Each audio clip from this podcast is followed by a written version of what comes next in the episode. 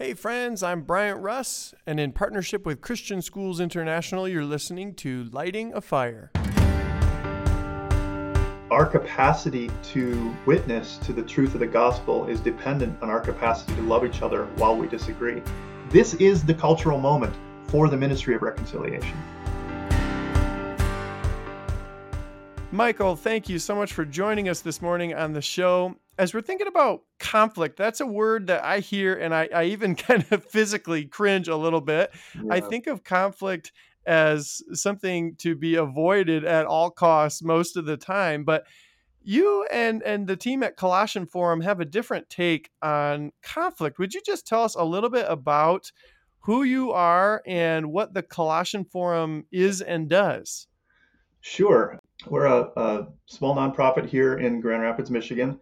We've been around for about a decade, and we were called into existence because the church simply wasn't doing very well in the way that it was disagreeing. And there were a number of conflicts on the radar around human origins, how to read the Bible, sexuality. Uh, we weren't anything, we weren't where we are now in terms of polarization, but it was all sort of right there. And it was so clear to me that Christians were beginning to sort of set aside their faith commitments in order to wage war on certain cultural issues. And and it, and it's damaging our capacity to witness, it's damaging our capacity to pass on the faith to the next generation who really see the church mimicking the wider culture ideologically uh, rather than demonstrating a, a, an actual alternative to the culture in the kingdom and in the face of the most difficult cultural conflicts, we we don't reflect Jesus, and so uh, we crafted our organization around a mission to equip believers and leaders to transform the cultural conflicts, to use them as opportunities for spiritual growth and witness instead of you know division and warfare. Hmm. We actually work to equip leaders to use the energy itself of the conflict to deepen discipleship and harness it through shared Christian practices. And our vision ultimately is, is of a Christian community that acts Christian, especially in the face of conflict. And so we got launched a decade ago before the world went nuts. Um, you know, we really had no idea what was coming. And, and, you know, Arthur Brooks wrote an article in the New York Times last year called a culture of contempt, and he he just laments the fact that the way that we primarily relate to people who disagree with us as is as somebody that's ignorant, stupid, or just plain evil, and we're kind of addicted to to blowing people who disagree with us off and treating them as beneath our dignity to even engage. Hmm. Um, we're more polarized, polarized than any time since the Civil War. One in six of us is no longer speaking to a family member since the last election. And at the same time, at the same time, 93% of Americans are longing to do better if if only they knew how. Hmm. And so there's this in- incredible opportunity for the church who has been given, as Paul says in 2 Corinthians 5, the ministry of reconciliation. If we could embrace this vision and this opportunity, there's simply nothing more important, beautiful, and relevant than the church could be today than an alternative to this polarization. Hmm. Oh man, wow. I'm very excited to explore that further. Before we do, can we back up just a little bit? Do you have any insight as to how we got here? You're describing this more polarized than since the Civil War.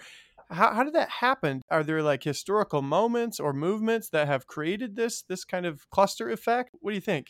Yeah, there are a lot of tectonic shifts happening, but they've been happening uh, for a long time. There's this fantastic book by a guy named David Brubaker called "When the Center Does Not Hold: Leading in an Age of Polarization," and he, his argument is that look, this has been happening, building for 40 years at least, maybe mm. maybe since the 60s, and he identifies some central factors, um, and he kind of puts them together, and says, when we have increasing income inequality and we have sort of identity politics where people's central identity is threatened, which we really see with the disestablishment of the church and the sort of white majority and so on in the country. Or look at George Floyd and Black Lives Matters, right? Like there's it's so clear these deep identity threats are happening from both sides and people are dissatisfied with the way things are. So income inequality, identity threat, and then you have this moment of articulated grievance. So it it you it, it kind of catalyzes, and Trump has really been that voice to catalyze this articulated grievance of one part of the population, and Black Lives Matters is another, and you know Me Too is another, and they're they're all sort of articulating grievance that are rooted in different kinds of this inequality and identity threat. And that just becomes this really explosive mixture that ends up in, in massive polarization. So it's it's those factors kind of coming together over time. Um, I think another major factor has to be the collapse of the economic model for journalism. Right now, all of our news media is driven by algorithms that click, you know, whatever we click on drives sales. And the brain science tells the algorithms that the more extreme the thing that's being put out there, the, the more it sells. And so without anybody trying to move us if we just if we just follow the clicks if we follow the next youtube link it's going to move us to the left or to the right. And um, you know you can see this in spades in the netflix documentary social dilemma. It's really quite disturbing. Throw on top of that a pandemic um, a presidential election. We're stuck in our houses. We're frustrated. More and more of our communications is disembodied rather than being with others when we're disembodied, we work differently. When we can see each other, uh, when we can be in the same room, look into each other's eyes, that actually chemically releases oxytocin in our bodies and we relax and it, it's a bonding chemical. When we're separated when things are tense we get um, you know stress hormones and that that's not helpful and we end up really wound up. So all, all of these things are going on together Wow, hearing you describe that makes me think like, oh yeah, this is I mean such a combustible moment in time. I'm a Bible teacher, Michael, and I teach the gospels primarily. I'm just thinking about the first century, even some of the things you just described make me think of some of the the culture and the climate of the first century, different perspectives, all kinds of clashing forces happening and in the midst of all the the chaos jesus calls a zealot to be his follower and a tax collector yeah. to be his follower. Yeah. Just with that with that in mind, these two individuals who probably want each other dead, and yet Jesus calls them to follow him and also prays in John's gospel that they would become one, just as Jesus and the Father are one. I mean, that seems almost outrageous, and yet that's what Jesus was up to. And I imagine that's still what Jesus is up to mm. today what kind of unique witness can Christians offer in times of such polarization? And then, maybe more importantly, how do we get there? Yeah, yeah, that's a great question. Uh, I, I love your uh, analogy from the disciples, you know, and um, I, I, like to ask the next question. So, who did Jesus side with? Hmm. Right? Did he side with the with the nationalist? You know the the nationalist you know zealot rebel or did he did he did he go with the with the cultural insider the capitulator right the the sellout? And you know he didn't he didn't side with either. He laid down his life for both of them and called them to be one.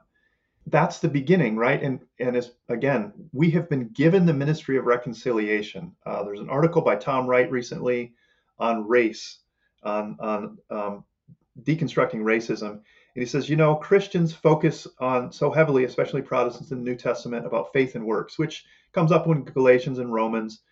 He says, but what we're missing is our vocation to be a people of the kingdom from every tribe, nation, and language. And that's in every single Pauline letter, right? Hmm. Um, the dividing wall of hostility has been broken down in Christ's life, death, and resurrection the, the, the hostility between heaven and earth, and therefore Jew, Gentile, slave, free, male, female, black, white, left, right, right? This has been broken down.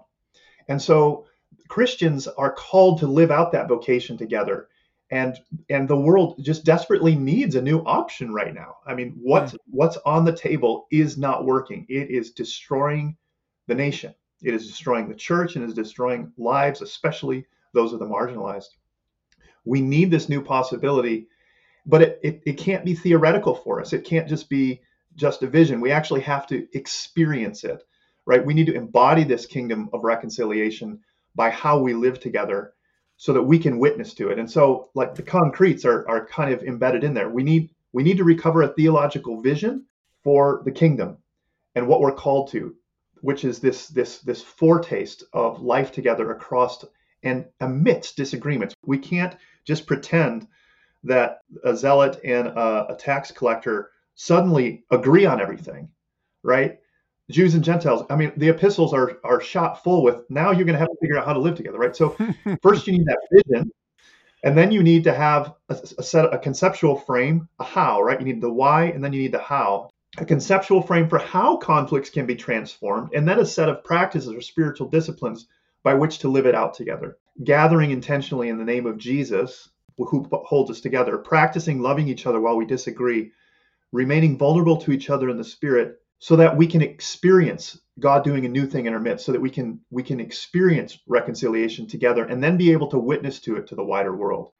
So Michael, everything you're describing, I'm I'm nodding my head saying like, yes, I think there was a time when I was more hopeful than I am now, not to not to sound uh, doom and gloom, but in the actual nitty gritty relationship, say of a Christian school where there are hundreds gathered who represent hundreds of families and several different churches from different theological backgrounds and perspectives, what what are some real practical on the ground wisdom that you've gathered over your time with the Colossian Forum that you can offer to say Christian school communities as we're trying to to navigate all this craziness? Yeah, I mean, the, the first the first thing is to recognize the incredibly difficult situation Christian schools or any Christian community, churches, denominations, colleges are in. Because of the declining influence of Christianity, Christian schools are under under pressure, serious pressure, right?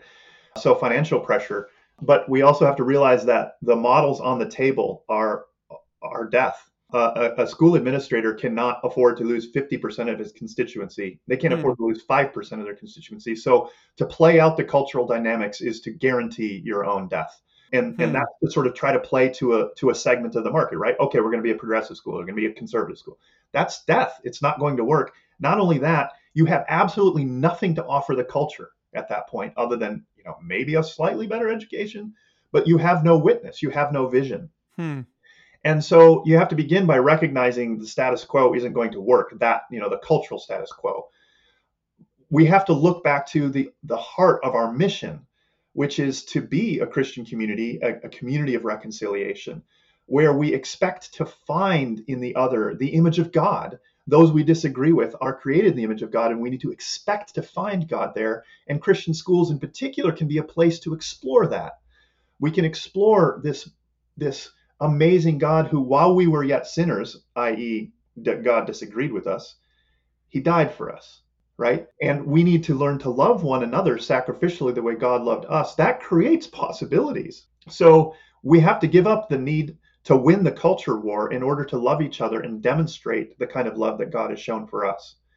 So you have to reconstitute your community identity around this cultural possibility of being an alternative people because of our faith. Hmm. And and to practice it together so that when somebody says something you simply can't believe, like I don't know how you can say that, that our our habit at that moment is to remember our shared faith and to uh, and to remember the imago dei. They're created in the image of god. We're going to expect to find god in them. This needs to become our habit. And we need to be um, affirming their faith. I know that you're a christian. I know that you're created in the image of god. I know you're a rational intelligent human being. So explain to me how you believe that and hold to the faith that we share because i really want to know right? That hmm. it's that kind of habit that has to start with leadership and run all the way down through and disseminate through the community. So you need to be gathered around this this vision of reconciliation. This is the cultural moment for the ministry of reconciliation. Hmm. oh, amen. So so true Michael, do you think part of this has to do with almost like a stunted identity as Christ followers? I think about uh, a, a, chapel speaker years ago said sports are more powerful than Jesus, and she yeah. was trying to to be provocative a little bit, but just to say you you see this sometimes where we're gathered around, say the Detroit Tigers, and yeah. we can disagree about a whole host of things, but as long as you're a Tigers fan and I'm a Tigers fan, we're we're brother and sister. You know, we're we're in this together and that Jesus perhaps the, the witness of the church at times is that Jesus doesn't have that kind of sticking power. Is part of the problem, do you think, that we just don't have the, that identity fleshed out? We're not living into that quite as, as powerfully as maybe Jesus hoped and talked about in the New Testament? What do you think? Well, I think this is this is obviously the case. Um, there's a lot of data to suggest that the way that we make decisions is driven far more by our, our political ideology than by our faith commitments. When it comes to masks, Republicans, you know, it's straight down the middle. It's straight. Republicans and Democrats think differently about masks. Red counties and blue counties are having different results. Like this is straight ideology. Hmm. So so there is a lot of evidence to show exactly what to confirm exactly what you're saying. And and a lot of it has to do with how our identity is being shaped through our consumption of news media from our echo chamber, right? We're hearing different storylines and those storylines are being put out by news channels that are that are harvesting our attention and selling it.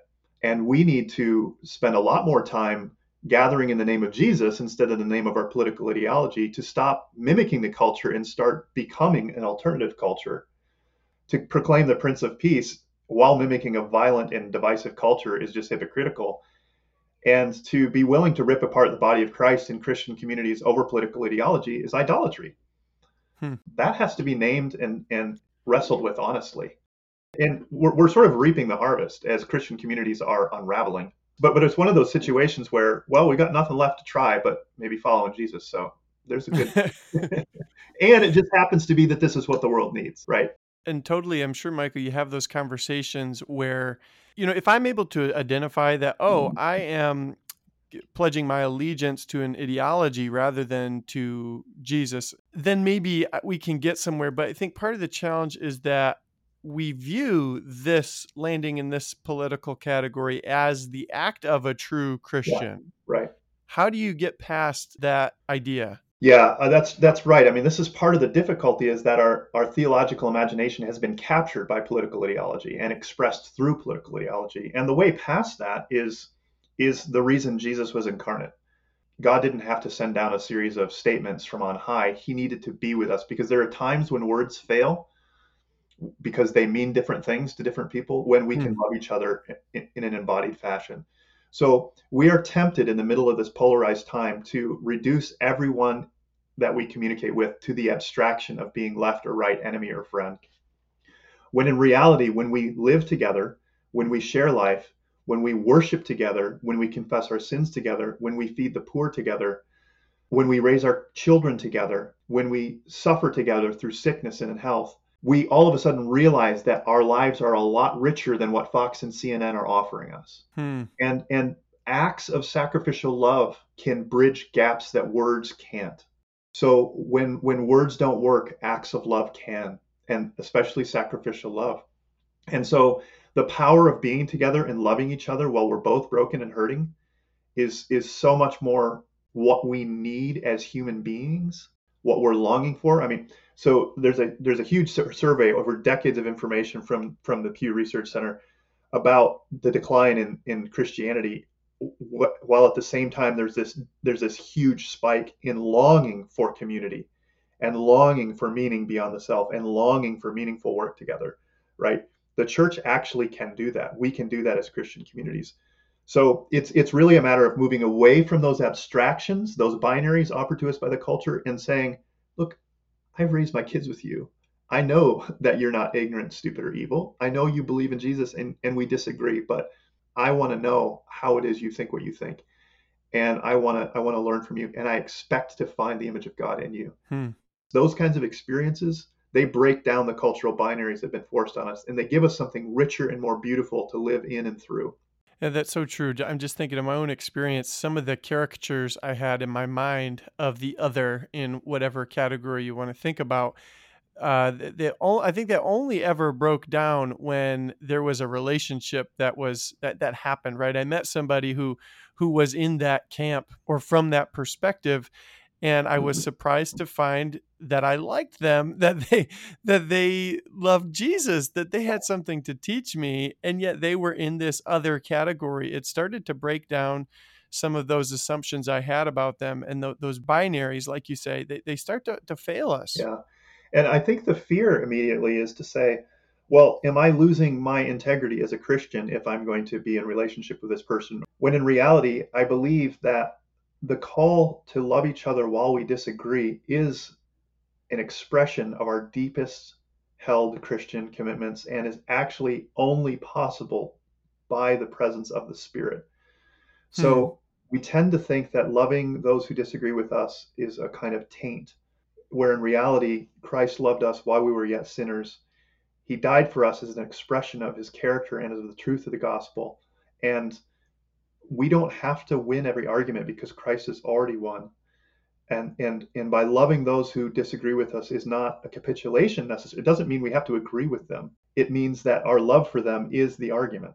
That's really helpful michael because i've had that experience too where i think okay am i am i like losing my integrity? Am i kind of yeah it's hard to articulate almost but like not following jesus properly if i make these friendships and and and yet when you look at the gospels the night Jesus is betrayed, you know, potentially hours before this trial begins and his crucifixion begins, he's praying for the unity of his disciples. I mean, that that's got to be uppermost, if not foremost, in mm. our mm-hmm. pursuit as followers of Jesus. Right. That's what he's like obsessed mm-hmm. with almost in this last moment before his life is is taken yeah. from him. Yeah, not only that, this is how they will know, right? This hmm. is how they will know me um, they will know that the Father and I are one because you are one.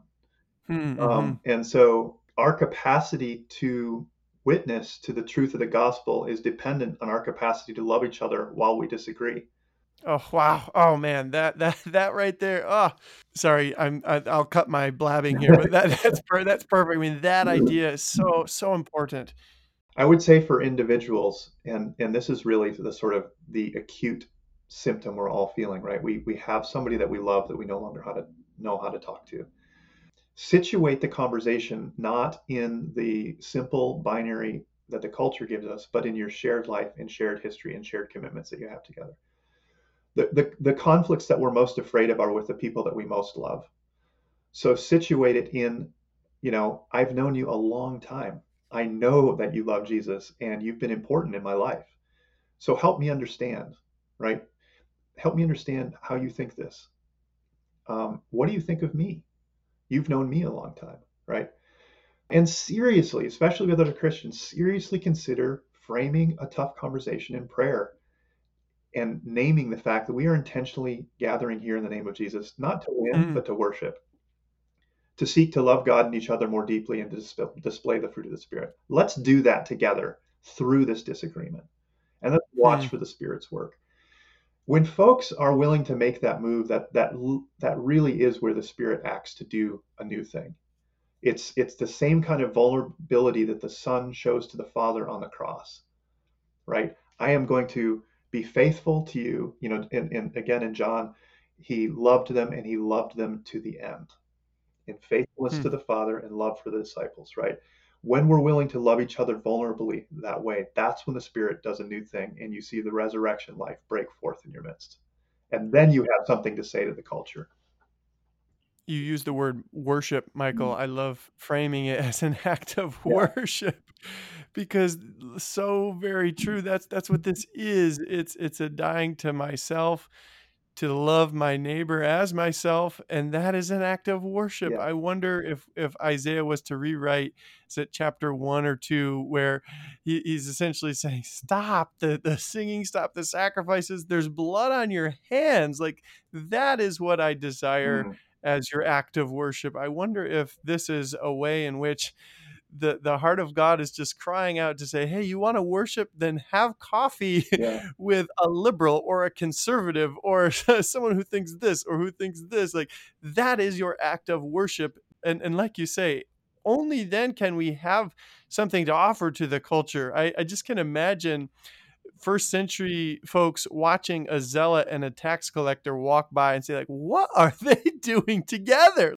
what is that we don't have that category in our in our brains for that kind of mm-hmm. relationship what do they have in common that's stronger and more significant and weighs more than all the things we know they disagree about I, think that's exactly right, and and historically, this is the case. I mean, the early church didn't have an evangelism wing. they simply lived out this faith between Jews and Gentiles, slave and free, rich and poor, male and female, in, in ways that were astonishing, right? Hmm. It wasn't until Constantine that evangelism kicks in.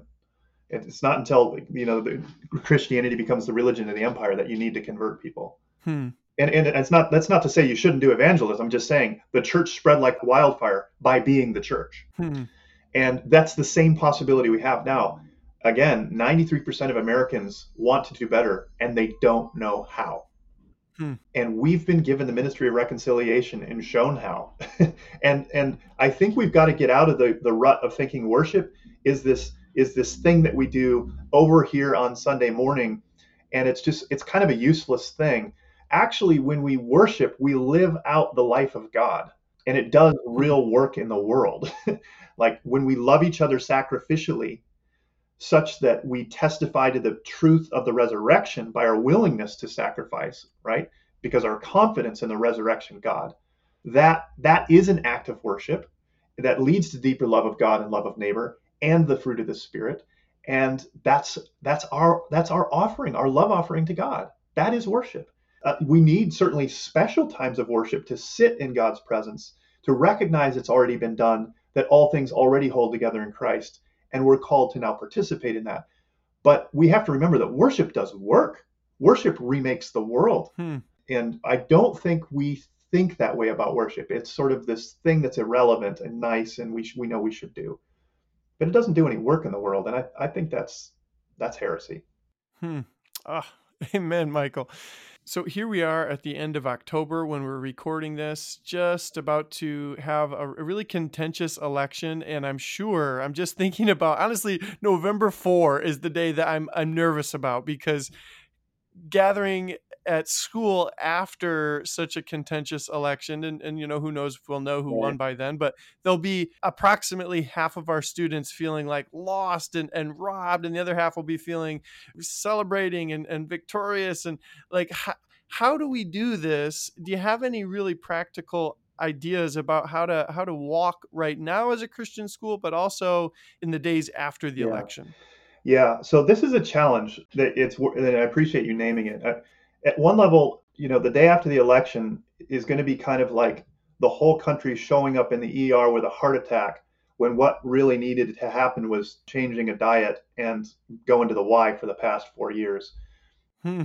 I love that. That's so true. In 2016, we had sort of a cultural bloodbath, and exactly what you're describing already happened right? My phone rang off the hook for days of a, spe- a lot of schools and colleges just saying, we don't know what to do. This is a disaster. We got half of us hate hate the other half. So so we hmm. have both an acute problem and a chronic problem, right? You have to treat both, but when, when you show up in the ER, you got to treat the heart attack, right? So to treat the heart attack, this incredibly pressing moment, I think you've got to, for Christian schools or Christian churches, or you have to you have to begin by by bringing everybody together and saying we belong first and foremost to jesus this is our our baptismal identity is our primary and most formative identity. We have these other identities and they're secondary. And so i think you just have to frame that and then you have to recognize that some of us are going to be in glee and some of us are not. And what does it mean that our our christian identity supersedes that? And how are we going to practice that? So I, I really do think this sort of this pattern of gathering in the name of jesus to remember who we are being very intentional about practicing loving each other while we disagree such that you create structures to do what i mentioned earlier focus on the image of god ask questions of understanding presuming the good faith and good intentions and integrity and intelligence of the other and you set up spaces to just hear each other to not make arguments, to not gloat, to not weep, to not protest, but to just listen and create those spaces that are intentionally practices of worship, seeking to love God and love each other more deeply. That's the goal. Um, and that and, and so you can you you can create activities around just that and that has to start with leadership that and it's got to be demonstrated by by every single teacher. And maybe if there are there are teachers that do disagree and it's known and they're able to share that to demonstrate it, right? To actually model this and then say, now you hmm. do this. So this this pattern of gathering in the name of Jesus, practicing loving each other while we disagree, and then witnessing to the Spirit's work. At, after after an engagement, stop and say, our goal was to love each other. How did we do? What do we what, what can we give thanks for? What do we need to confess? What do we need to lament?